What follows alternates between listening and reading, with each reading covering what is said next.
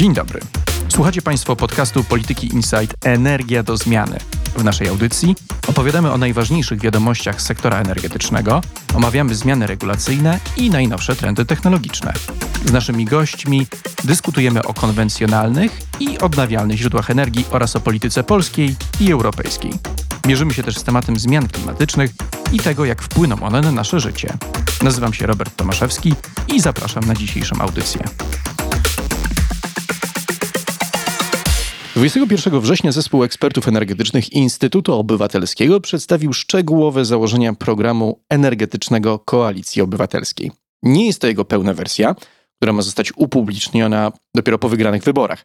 O szczegółach planów KO porozmawiamy dzisiaj wspólnie z Julią Cydejko. Zapraszam na Energię do Zmiany. Na sam początek chciałbym Cię zapytać o wrażenia po tej konferencji. Czego się dowiedzieliśmy? Czy to, co zaprezentowała Koalicja Obywatelska, a właściwie eksperci energetyczni Instytutu Obywatelskiego, było jakoś rewolucyjne i co Ty o tym sądzisz? Elementy tego programu przenikały już do mediów, do debaty publicznej. Politycy Koalicji Obywatelskiej na czele z Borysem Budką nie wahali się ich częściowo ujawniać czy sygnalizować. Ta konferencja miała za zadanie uzupełnić te fragmentaryczne przekazy o jakieś szczegóły. Warto zauważyć, że właśnie tak jak powiedziałeś, to nie jest pełny program Koalicji Obywatelskiej w obszarze energetyki. Tam jest dokument, który ponoć liczy około 200 stron, który nie ujrzy światła dziennego przed wyborami. Więc to, co poznaliśmy na konferencji, to są główne założenia, ale nie pełna treść programu. Moje wrażenie z tej konferencji było mieszane. To było niezbyt duże wydarzenie. Odbywało się w jednej z sal sejmowych. Nie miało nawet połowy tej pompy, która cechuje duże wydarzenia Koalicji Obywatelskiej z udziałem czołowych polityków. Miało charakter raczej ekspercki. Eksperci, którzy pracowali nad programem KO, opowiadali o swoich pomysłach, posługując się takimi hasłami, filarami jak troska, ekologia, a z drugiej strony mówiąc właśnie o takich zagadnieniach bardzo eksperckich i szczegółowych. I też mówili takim bardzo eksperckim językiem, to znaczy to ewidentnie nie była konferencja polityczna zorganizowana dla masowego wyborcy, raczej sygnał dla ekspertów. Moim zdaniem koalicja chciała w ten sposób podkreślić, że słuchamy was, słuchamy ludzi, którzy na co dzień zajmują się energetyką, którzy się przyglądają transformacji, ale jednocześnie wszystko to było pod takim parasolem politycznym. To zaraz do tego przejdziemy, jeżeli chodzi o szczegóły. To było dosyć takie dojmujące. Tak? Ci eksperci trochę w taki sposób grzeczno, wystraszony się wypowiadali. Przynajmniej ja miałem takie wrażenie, jak to oglądałem. To nie są politycy, więc nie mają takiego zacięcia politycznego, mam wrażenie. Mnie też uderzyło bardzo mocno w tej konferencji to, że Borys Budka powiedział, że tutaj w tym momencie rola ekspertów się kończy. Program, który został przygotowany przez ekspertów, trafia w ręce polityków oficjalnie. Oczywiście nieoficjalnie wiadomo, że politycy też byli zaangażowani w pracę nad nim i na pewno sobie do tego jeszcze wrócimy, na przykład przy okazji zamrożenia cen gazu. Natomiast to odsunięcie ekspertów na dalszy plan, to odstawienie ich na ławkę rezerwowych pokazuje, że według Koalicji Obywatelskiej prawdopodobnie potencjał tej narracji eksperckiej trochę się wyczerpał. Jesteśmy na ostatniej prostej kampanii wyborczej i trochę już nie ma miejsca na mówienie o procentach, o udziale OZE w miksie i takich rzeczach bardzo energetycznych. Technokratycznych, też takie spojrzenie bardzo trudne do przyjęcia przez zwykłego zjadacza chleba. Tyle o wrażeniach, to przejdźmy do szczegółów. Koalicja Obywatelska chce oprzeć swój plan na 6 filarach. Szybko je wymienię. To jest cena, troska, bezpieczeństwo, ekologia, rozwój i zaangażowanie. No to może zacznijmy od ekologii, bo tutaj padło dużo ciekawych postulatów. Koalicja chce oprzeć miks energetyczny na OZE, ale jednocześnie nie rezygnuje z węgla. Co największa partia opozycyjna chce osiągnąć i co konkretnie planuje? Ten plan opiera się na takim modelu przygotowanym przez Fundację Instrat, przygotowanym zupełnie niezależnie od samych prac nad programem. To było tak, że Instrat proponował zapoznanie się z tym modelem rozwoju OZE, właśnie zazieleniania sektora elektroenergetycznego różnym partiom. Eksperci Koalicji Obywatelskiej odpowiedzieli na to wezwanie. wpisali do swojego programu cel zwiększenia udziału OZE w miksie do 68%, to mówimy o produkcji energii elektrycznej, nie o mocy zainstalowanej, to miałoby doprowadzić do redukcji emisji dwutlenku węgla o 75% względem poziomu z ubiegłego roku. I tutaj mówimy o celach na 2030 rok. To są bardzo ambitne cele. Żeby je zrealizować, musielibyśmy potroić generację z farm wiatrowych, 5-krotnie podnieść generację z paneli fotowoltaicznych łącznie z mikroinstalacjami prosumenckimi. To są bardzo ambitne cele, ale to jest też rzeczywistość energetyczna, w której nagle robi nam się bardzo dużo gigawatów, szczególnie jeżeli założyć, tak jak mówią o tym eksperci KO, że w miksie cały czas jest miejsce na węgiel, cały czas jest miejsce na atom według tych dosyć wysokich ambicji rządowych, zakładając, że miałyby one zostać utrzymane, czyli 6 do 9 gigawatów w atomie, nie wiadomo ile SMR-ów, ale dużo, w perspektywie powiedzmy końca przyszłej dekady. Sam węgiel to jest w tym momencie około 23 gigawaty w systemie. Przy takim miksie energetycznym pojawia się pytanie, kto będzie zużywał tyle energii, w jaki sposób te drogie elektrownie węglowe utrzymają się na rynku przy takim nasyceniu systemu odnawialnymi źródłami energii. No i tutaj jest ten klucz takiej troszeczkę pewnej niespójności, jaką widzimy w tych postulatach, no bo Platforma proponuje, tak jak powiedziałaś, tą 75% obniżkę emisyjności energetyki do 30 roku, niesamowitą ekspansję OZE i jednocześnie deklaruje, że kopalnie węgla kamiennego będą wygaszane dopiero wtedy, kiedy będzie się kończyło wydobycie. Jest to niemożliwe do realizacji. To znaczy, jeżeli chcielibyśmy utrzymać moce wydobywcze w naszych zakładach górniczych, przy jednoczesnym zamykaniu szybkim mocy węglowych w energetyce, musielibyśmy coś z tym węglem robić. To znaczy, musielibyśmy go albo eksportować za granicę, co jest raczej karkołomnym zadaniem, bo nikt nie potrzebuje już takich ilości węgla. Wszyscy od tego węgla odchodzą. Chyba że poza Europę, ale to musielibyśmy wtedy dotować ten eksport lub też zwiększyć wydobycie frakcji grubych, które są potrzebne i tutaj też o tym na konferencji wspomniano, w sektorze komunalno-bytowym. Ale to jest z kolei nie do końca możliwe do wykonania, bo polskie kopalnie nie produkują tego węgla grubego w takich ilościach, żeby zaspokoić w pełni nasze wewnętrzne potrzeby. No i tutaj dochodzimy do takiego momentu, że widać, że ta eksperckość tego programu, przygotowanego przez osoby zawodowo zajmujące się energetyką, została skorygowana przez tą potrzebę polityczną, żeby nie przestraszyć górników planem nagłego zamykania kopalń na Śląsku. Mamy do czynienia z dwoma poziomami tego programu. Na poziomie wyborczym, na poziomie kampanijnym nie można powiedzieć o wygaszaniu wydobycia węgla, ale każda osoba zajmująca się energetyką widzi w przyspieszonej ścieżce rozwoju OZE przyspieszoną ścieżkę wygaszania wydobycia węgla i sama ta wizja systemu opartego na odnawialnych źródłach energii z energetyką konwencjonalną pracującą w szczycie, pracującą w uzupełnieniu, ona ma w sobie wpisane mniejsze zużycie węgla, w związku z czym nie ma rynku zbytu.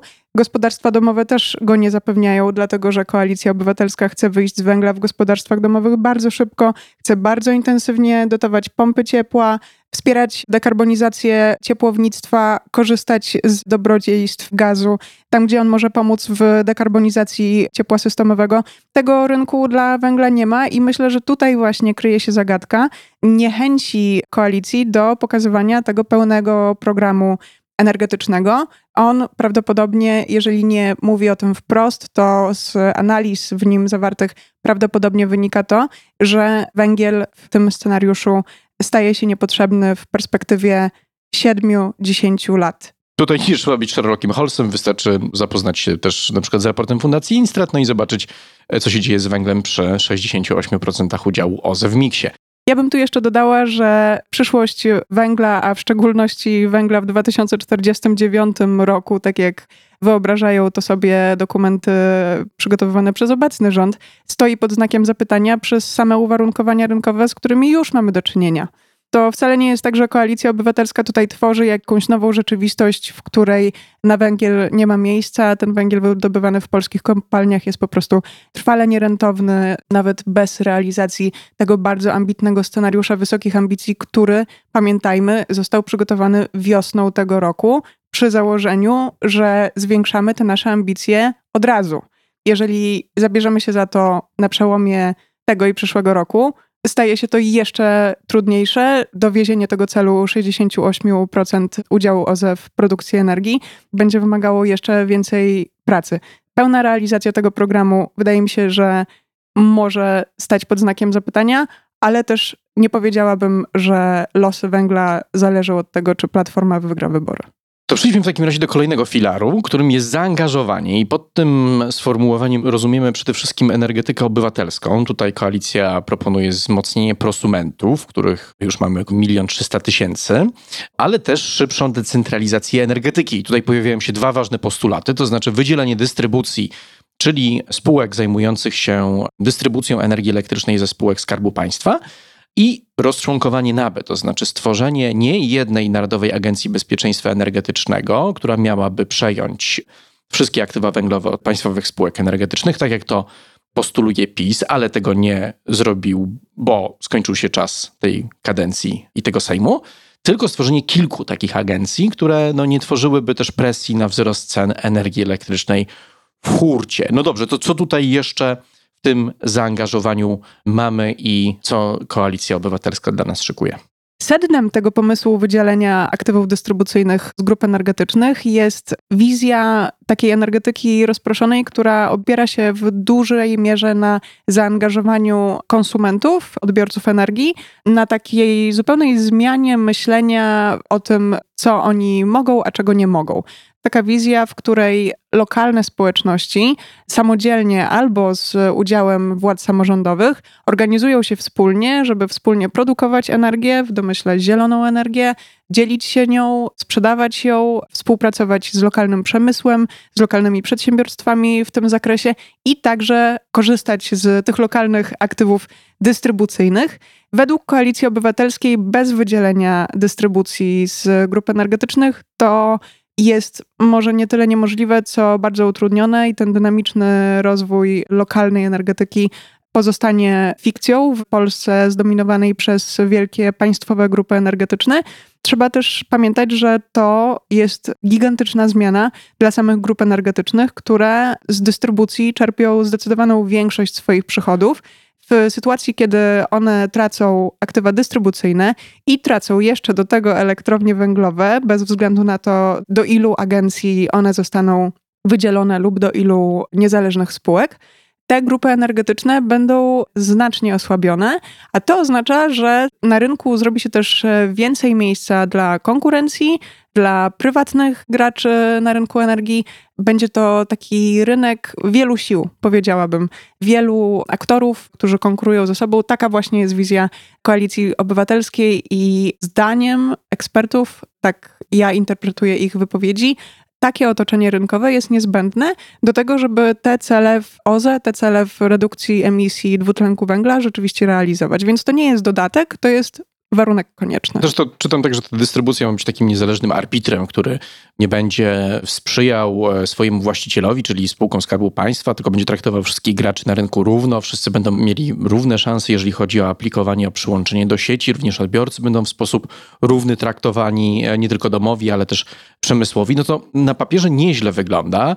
Tutaj oczywiście koalicja broni się przed tymi zarzutami, że to jest wstęp do prywatyzacji. Ten pomysł jest dosyć dziwny, to znaczy wydzielenie tych spółek w taki sposób dystrybucyjny, żeby one były notowane na giełdzie i miały ten sam akcjonariat, co obecne spółki energetyczne. No na wyjściu. Na wyjściu, tak. Więc tutaj mielibyśmy do czynienia z dość dużą operacją kapitałową, żeby przeprowadzić to wydzielenie. Jednocześnie akcjonariusze obecni spółek energetycznych musieliby otrzymać te nowe akcje dystrybucji, zakładając, że wartość tych starych akcji gwałtownie spadnie przy wzroście cen tych nowych. Więc dla mnie jest to taki wstęp do stworzenia odwróconego NABE, to znaczy nie wydzielamy złych węglowych aktywów i nie wrzucamy ich do jednego miejsca, tylko wydzielamy te lepsze fragmenty spółek energetycznych, co jednocześnie powoduje, że spółki są pod większą presją do tego, żeby szybciej zamykać elektrownie na węgiel, no bo Czym jest dystrybucja? Dystrybucja jest z punktu widzenia rynków finansowych najbezpieczniejszym aktywem, jakie można tylko posiadać. Jest to aktywo regulowane, ma się zawsze stałą cenę, która jest ustalana przez prezesa Urzędu Regulacji Energetyki, jeżeli chodzi o przesył energii. Nic złego z tymi aktywami się stać nie może, więc jeżeli się ich pozbędziemy, no to taka stabilność finansowa tych grup energetycznych stanie się znacznie bardziej chwiejna. No i co to oznacza? To oznacza, że będzie większa presja na to, żeby pozbywać się ryzykownych aktywów, a ryzykownym aktywem jest węgiel. Ja czytam ten pomysł koalicji właśnie jako taki próbę zrobienia takiego odwróconego na B, pozostawienia też tak kadłubkowych tych spółek energetycznych, no bo też możemy sobie zrobić taki test myślowy, co wtedy zostanie w ogóle z koncernów energetycznych, no i co zostanie? Zostanie OZE, zostanie ciepłownictwo, zostanie, no i spółki obrotu, prawda? I będziemy mieli naturalną tendencję do tego, żeby już to, co zostanie, skonsolidować, zrobić jakiś taki zielony koncern, który będzie mógł prowadzić ekspansję na rynku wytwarzania, będzie miał siłę do tego, żeby zaciągać zobowiązania pod nowe inwestycje. Jest to dobry pomysł, żeby zacząć od dystrybucji. Śmiem twierdzić, że banki mogą mieć sceptyczne stanowisko w stosunku do takiego pomysłu, ale na pewno faktem jest to, że koalicja jasno odróżnia się od Prawa i Sprawiedliwości. To znaczy, my wprowadzimy więcej rynku, my wprowadzimy zasadę, że wszystkie podmioty będą równo traktowane bez względu na to, czy są to podmioty prywatne, czy państwowe. Więc tutaj jest ewidentnie położony nacisk na tą równość, na rynek i na otwartość też. To też sądzę, że w ten sposób opozycja również wysyła sygnał do zachodnich partnerów, do zagranicznych koncernów, które chcą robić interesy. Tutaj, że po ewentualnym zwycięstwie 15 października ten klimat inwestycyjny wokół zagranicznych projektów będzie w Polsce, będzie znacznie lepszy. No i ostatnie zdanie w sprawie prosumentów, bo tutaj to też wybrzmiało. Koalicja chce wprowadzić minimalną cenę odkupu energii od prosumentów, czyli nie zmieniać tego aktualnego systemu wynagradzania tej grupy odbiorców i producentów energii, z fotowoltaiki przede wszystkim, ale wprowadzić minimalną stawkę, która też zwiększy gwarancję rentowności takiej inwestycji. Moim zdaniem przy tak już rozbudowanym sektorze energetyki prosumenckiej nie wiem, czy powinniśmy tutaj dalej dogrzewać wzrost akurat tej grupy producentów, a ona i tak jest już bardzo duża i nawet przy tych warunkach, które obecnie obowiązują, stale rośnie. Co miesiąc widzimy kolejne skoki o kilkanaście tysięcy nowych mikroinstalacji, które są przyłączane do sieci. To też jest raczej taki bardziej chyba wyborczy strzał pokazujący, ej, słuchajcie, my tutaj wam jeszcze zagwarantujemy dodatkowe profity skierowane do tej grupy, no niebagatelnej, bo to jest ponad 1 300 000 ludzi. Idea jest taka, żeby instalacja fotowoltaiczna zwracała się w ciągu 7 lat. Temu ma służyć ta cena minimalna. Pomysł na dalsze rozwijanie fotowoltaiki prosumenckiej koresponduje też z tym pomysłem na rozproszenie rynku energii, bo żeby mieć jeszcze więcej fotowoltaiki prosumenckiej, to musimy mieć silniejsze sieci dystrybucyjne. A żeby mieć silniejsze sieci dystrybucyjne, to musimy mieć spółki, które będą dynamicznie w nie inwestować i zresztą już teraz widać, że grupy energetyczne prześcigają się w tych deklaracjach wartości inwestycji, modernizację sieci dystrybucyjnych, planów inwestycyjnych w tym zakresie. W wizji Koalicji Obywatelskiej nadal jest tak, że wprawdzie bardzo dynamicznie chcemy rozwijać energetykę wiatrową, chcemy dalszej liberalizacji ustawy wiatrakowej, chcemy stymulować te inwestycje, ale jednak to fotowoltaika ma rozwijać się najszybciej. A jeśli fotowoltaika ma rozwijać się najszybciej i mamy mieć rynek energii oparty na energetyce obywatelskiej, na społecznościach energetycznych, na klastrach energii, na samorządach, to prosumenci odgrywają w tym scenariuszu bardzo istotną rolę. Więc trzeba dać im coś, co zachęci ich do stawiania nowych instalacji, do rozbudowywania istniejących instalacji. Tutaj myślę, że możemy zobaczyć większe zaangażowanie małych firm, średnich firm w takie inwestycje i ta 7-letnia stopa zwrotu jest kluczowa. Kolejny filar to bezpieczeństwo. Tu mamy zapowiedź przyspieszenia programu jądrowego i wyhamowania rozwoju gazu. To jest bardzo ciekawy postulat i to sam Andrzej Domański w czasie konferencji bardzo mocno to podkreślił, że Koalicja Obywatelska będzie dążyła do tego, żeby przyspieszyć rozwój wielkoskalowej energetyki.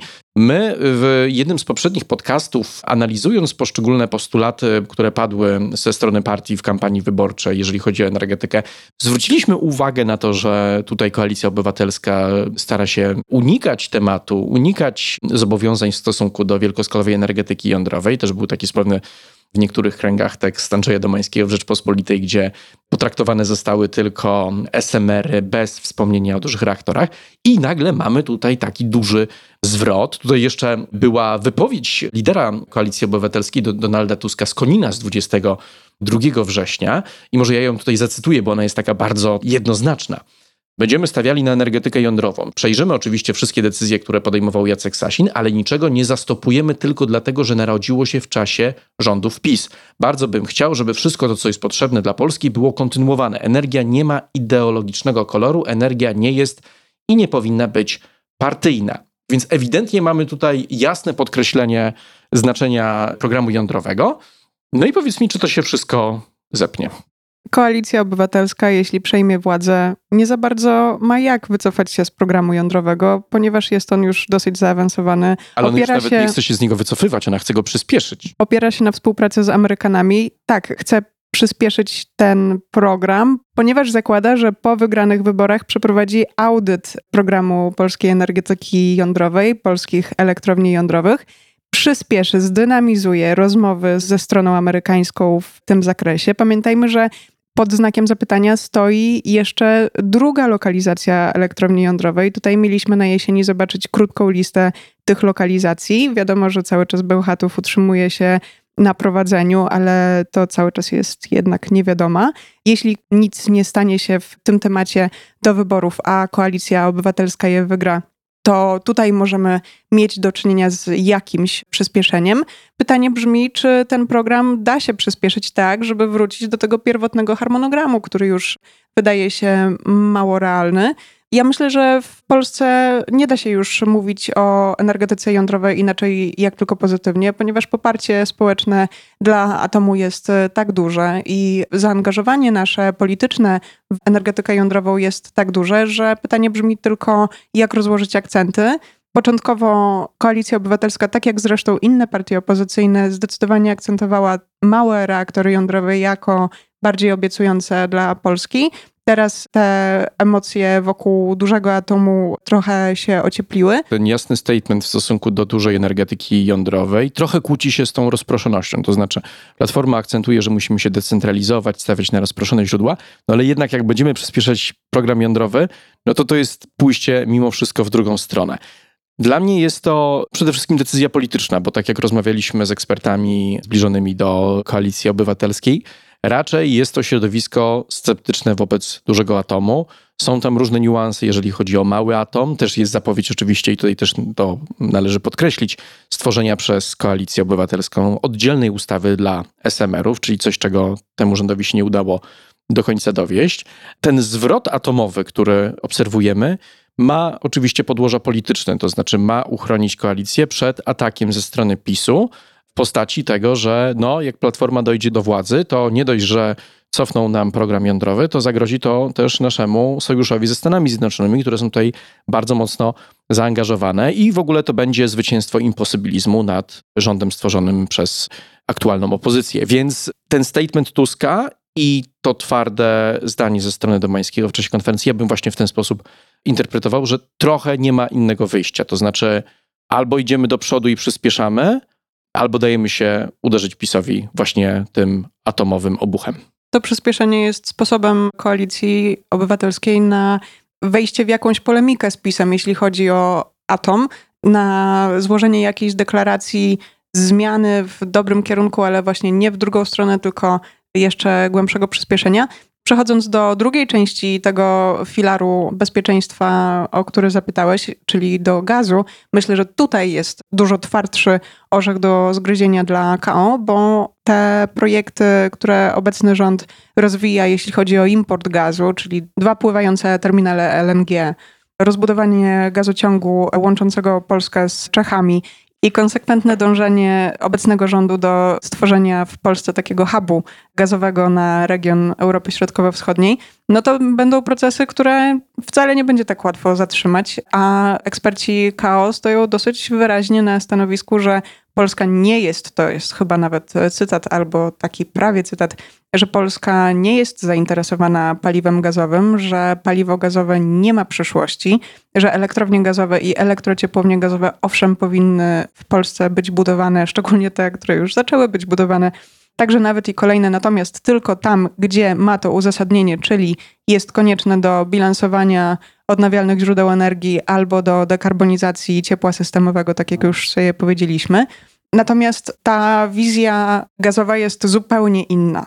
I żeby przestawić wajchę polityki gazowej w Polsce na taką, która jest bliższa wizji KO, trzeba będzie sporo pracy, do której nie mam pewności, czy KO jest gotowa i rzeczywiście politycznie chętna. Szanse na to, że my będziemy w stanie ograniczyć nasze inwestycje w gaz są raczej mrzonką, to znaczy dałoby się to zrobić przy założeniu, że będziemy ciągnąć dalej energię z węgla, to znaczy będziemy modernizować stare bloki i utrzymywać je w linii po 2030 roku, co jest zupełnie niemożliwe, więc my od tego nie uciekniemy. No i znowu ten statement bardziej wybrzmiał na konferencji. W samej prezentacji już mamy takie stwierdzenie, bo w trakcie tej konferencji pokazywana była prezentacja, tam było zdanie, że będziemy inwestować w źródła gazowe tam, gdzie jest to uzasadnione. Nie było twardego statementu, że będziemy ograniczać inwestycje w gaz, które wybrzmiał podczas konferencji. Więc tutaj kolejna taka niespójność, bardziej polityczna, też wszyscy się boją zerwanego ze smyczy Janusza Kowalskiego, który w gazie widzi kolejne uzależnienie od Rosji.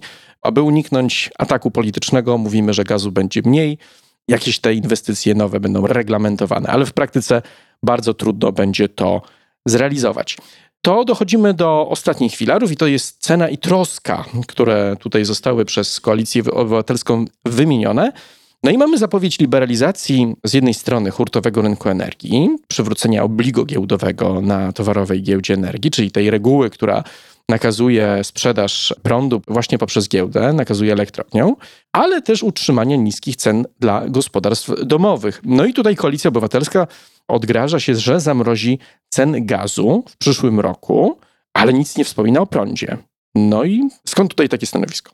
Z tego, co nam wiadomo, postulat zamrożenia cen gazu na 2024 rok pojawił się w programie KO stosunkowo niedawno, był motywowany politycznie i kampanijnie. Miał za zadanie uodpornić KO na ewentualne ataki ze strony PiS-u w kwestii cen gazu. Natomiast tutaj trzeba oddać Koalicji Obywatelskiej, że ten mechanizm mrożenia cen gazu wyglądałby prawdopodobnie inaczej, to znaczy rekompensaty, które trafiałyby w praktyce do Orlenu, który ma praktycznie monopolistyczną pozycję na rynku gazu w Polsce. Te rekompensaty byłyby obliczane na innych zasadach, byłyby bardziej zdynamizowane, taryfy byłyby zmieniane częściej, także ta rozbieżność między cenami dla gospodarstw domowych a cenami rynkowymi miałaby być jak najmniejsza. Brzmi zagadkowo ten postulat, kiedy nie jest uzupełniony o postulat zamrożenia cen energii elektrycznej, ale moim zdaniem, jeżeli KO wygra wybory, to prawie na pewno nie utworzy silnego rządu. Pod koniec roku stanie przed koniecznością właściwie wprowadzenia jakiegoś mechanizmu mrożącego ceny prądu. Nie ma o tym mowy teraz, ale według mnie nie ma też twardej deklaracji, że to się nie wydarzy. Z różnych analiz wynika, że bez jakiegoś mechanizmu subsydiowania cen prądu te ceny mogą podskoczyć nawet o 70%. Jest mniej więcej ten sam plan PiS-u, to znaczy też Ministerstwo Klimatu jeszcze wiosną przygotowało 4 różne warianty mrożenia tych cen energii, ale też gazu i ciepła. I w zależności od tego, co się będzie działo na rynku, jeden z tych wariantów zostanie wprowadzony, więc zgaduję, że tutaj Koalicja Obywatelska, jeżeli stworzyłaby rząd, to jest dokładnie tak, jak mówisz, w sensie, że zostałaby postawiona trochę przed tym samym wyborem. W sprawie cen prądu tutaj pomysł KO jest taki, żeby upowszechniać oczywiście umowy PPA jako sposób na tanią i czystą energię dla przedsiębiorstw i całej gospodarki, czyli umowy zakładające bezpośrednią sprzedaż energii od wytwórcy do odbiorcy, co się staje szczególnie popularne w przemyśle, tak żeby sobie zagwarantować zieloną energię i ograniczyć ślad węglowy. I jednocześnie pojawia się postulat, żeby tworzyć te zielone strefy OZE, których cena energii byłaby znacznie niższa. No to jest tożsame również z tym wprowadzanym przez rząd PiS planem stworzenia specjalnych stref energetycznych w kraju po to, żeby zachęcić przemysł do inwestowania szczególnie w północnej Polsce, gdzie nie ma zbyt wielu źródeł energii i ta sieć też wymaga, ale będą w przyszłości, bo będzie i offshore, i energetyka jądrowa, więc ten rozpływ sieci po kraju będzie premiował tych odbiorców, którzy znajdują się bliżej północnych źródeł wytwórczych, ale rzeczywiście szczegółów, jeżeli chodzi o samo mrożenie, na razie nie mamy.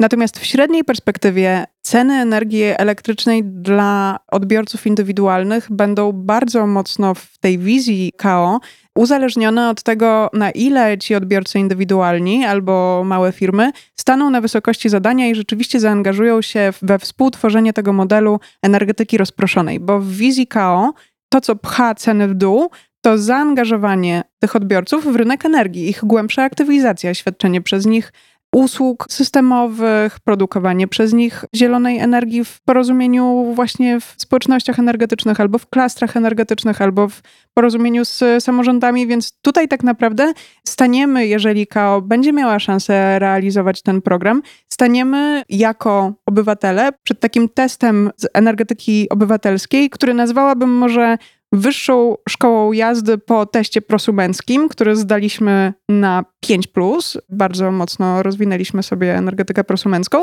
Teraz realizacja tej wizji Koalicji Obywatelskiej będzie wymagała wzmocnienia współpracy między prosumentami, wzmocnienia współpracy między wytwórcami energii i odbiorcami. W takiej rzeczywistości dopiero te ceny, zdaniem KO, będą niższe na trwałe. A ci, którzy nie będą mogli skorzystać z dobrodziejstw takiego rozproszonego rynku, bo będą mieszkali w blokach, bo ich zużycie będzie w miarę takie samo przez większość czasu. Oni będą korzystać z taryf na energię elektryczną i to będzie gwarant ich niskiej ceny. Przejdźmy do krótkiego podsumowania i tego, co tak naprawdę wynika z tego wszystkiego, co Koalicja Obywatelska zaproponowała, to może ja zacznę króciutko. Dla mnie to jest taki miszmasz eksperckości podejścia politycznego. Ten program nie wzbudził jakiegoś szczególnego zainteresowania ani mediów, ani wyborców. Dla mnie on był szczególnie takim sposobem na rozbrajanie ewentualnych politycznych min, na które koalicja może nadepnąć w ostatnim etapie kampanii, czyli przede wszystkim jakiegoś ataku ze strony PiS-u w sprawie imposybilizmu i energetyki jądrowej, czy też w sprawie zamrażania cen. Więc tutaj to jest bardzo eklektyczny zbiór postulatów. Wybija z niego wizja tej energetyki bardziej zdecentralizowanej, bardziej urynkowionej, przyspieszającej tą transformację, ale jednocześnie każdy z tych elementów jest jakoś kontrowany przez inny element tego programu. Rozproszona energetyka jest kontrowana przez energetykę jądrową. Liberalizacja hurtowego rynku energii jest blokowana przez zapowiedź mrożenia cen. Tutaj akurat w przypadku gazu, ale ewidentny taki podejście do tego, że będziemy interweniować na tym rynku. Zapowiedź ograniczenia emisji jest blokowana przez postulat eksploatowania kopalń węgla kamiennego, aż wyczerpią się tam złoża. Czy to się Platformie uda, czyli osiągnąć ten cel polityczny w postaci tego, żeby program energetyczny nie stał się obciążeniem i polem do ataku dla Prawa i Sprawiedliwości? Mi się wydaje, że tak, że oni skutecznie sobie poradzili z tym zadaniem i pokazali z jednej strony, że rozmawiają z ekspertami, że mają jakiś pomysł, trochę niespójny, ale mają, i jednocześnie nie zamierzają wpadać w te pułapki zastawione przez rządzącą partię.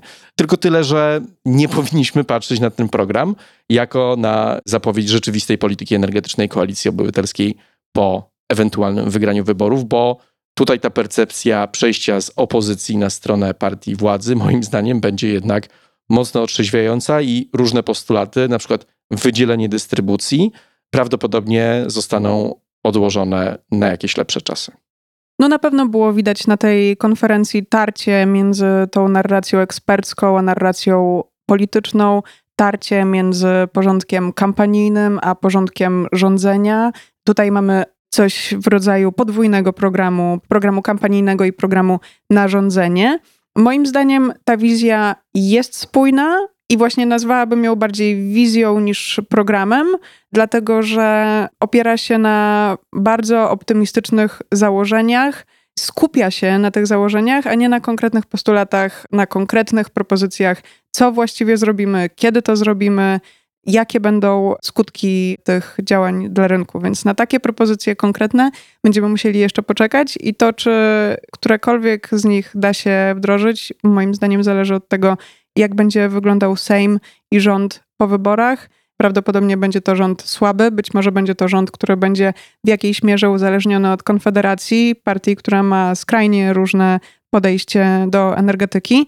O ile wśród partii tak zwanej opozycji demokratycznej to podejście jest dosyć spójne, to Konfederacja tutaj pokazuje zupełnie coś innego. Bronę węgla, jakieś takie niezbyt uporządkowane poparcie dla energetyki jądrowej, więc te rządy wyglądałyby zupełnie inaczej i bardziej chaotycznie. Ja bym to interpretowała jako wizję, a nie program, propozycje kampanijne, a nie rządzeniowe. Ale już kreślenie dokładnych planów energetycznych, no to przyjdzie czas po wyborach. Będziemy się temu bardzo dokładnie przyglądać, co kolejny rząd będzie planował w polityce energetycznej. Julia, bardzo dziękuję Ci za dzisiejszą rozmowę. To ja dziękuję. Na dziś to wszystko. Na kolejny odcinek Energii do Zmiany zapraszam w przyszłym tygodniu. A zanim się ponownie spotkamy, posłuchajcie naszych innych audycji. Znajdziecie je w najważniejszych serwisach, m.in. Spotify, Apple Podcasts, Google Podcasts i na SoundCloudzie. W pole wyszukiwania piszcie po prostu Polityka Insight. Do usłyszenia.